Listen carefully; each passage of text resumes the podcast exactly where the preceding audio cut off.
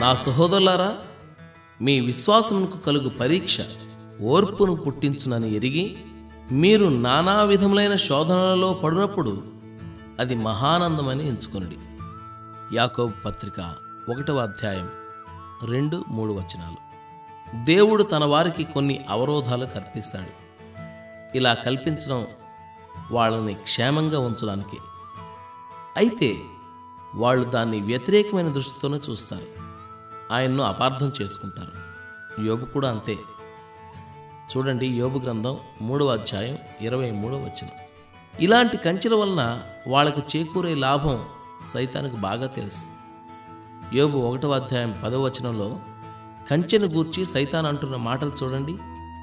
మనల్ని కప్పేసే ప్రతి శ్రమలోనూ ఎంతో కొంత ఆదరణ తప్పకుండా ఉంటుంది.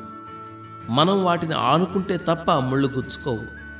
దేవుడి ఆజ్ఞ లేకుండా ఒక్క ముళ్ళు కూడా నీకు గుచ్చుకోదు.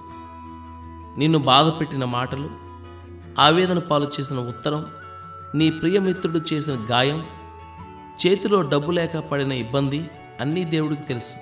ఎవరికీ లేనంత సానుభూతి ఆయనకు నీ పట్ల ఉంది.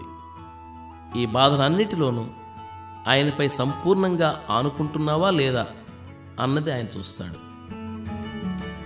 ముళ్ళకంప హద్దుపై నిలబడి అడ్డగిస్తుంది. ఆకురాలే కాలంలో ప్రతి కొమ్మ పొడుచుకొచ్చిన ముళ్ళతో గుడ్లురిమి చూస్తుంది. వసంతకాలం వస్తుంది మోళ్ళు చిగురిస్తాయి. కొమ్మలన్నీ పచ్చగా ముస్తాబవుతాయి. భయపెట్టిన కంటకాలన్నీ పత్రహరితం మాటున దాక్కుంటాయి.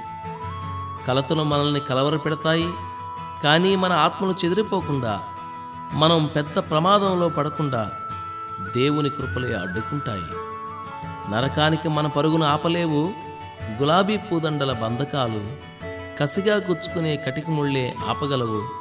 నాశనానికి చేసే పయనాన్ని కాటేసి నెత్తురు చిందించే ముళ్ళపోట్లకి ఉలిక్కిపడి ఏడ్చి గోల పెడతాము. దేవుడు వేసిన కంచెల కాఠిన్యం మనకి జటిలంగానే ఉంటుంది.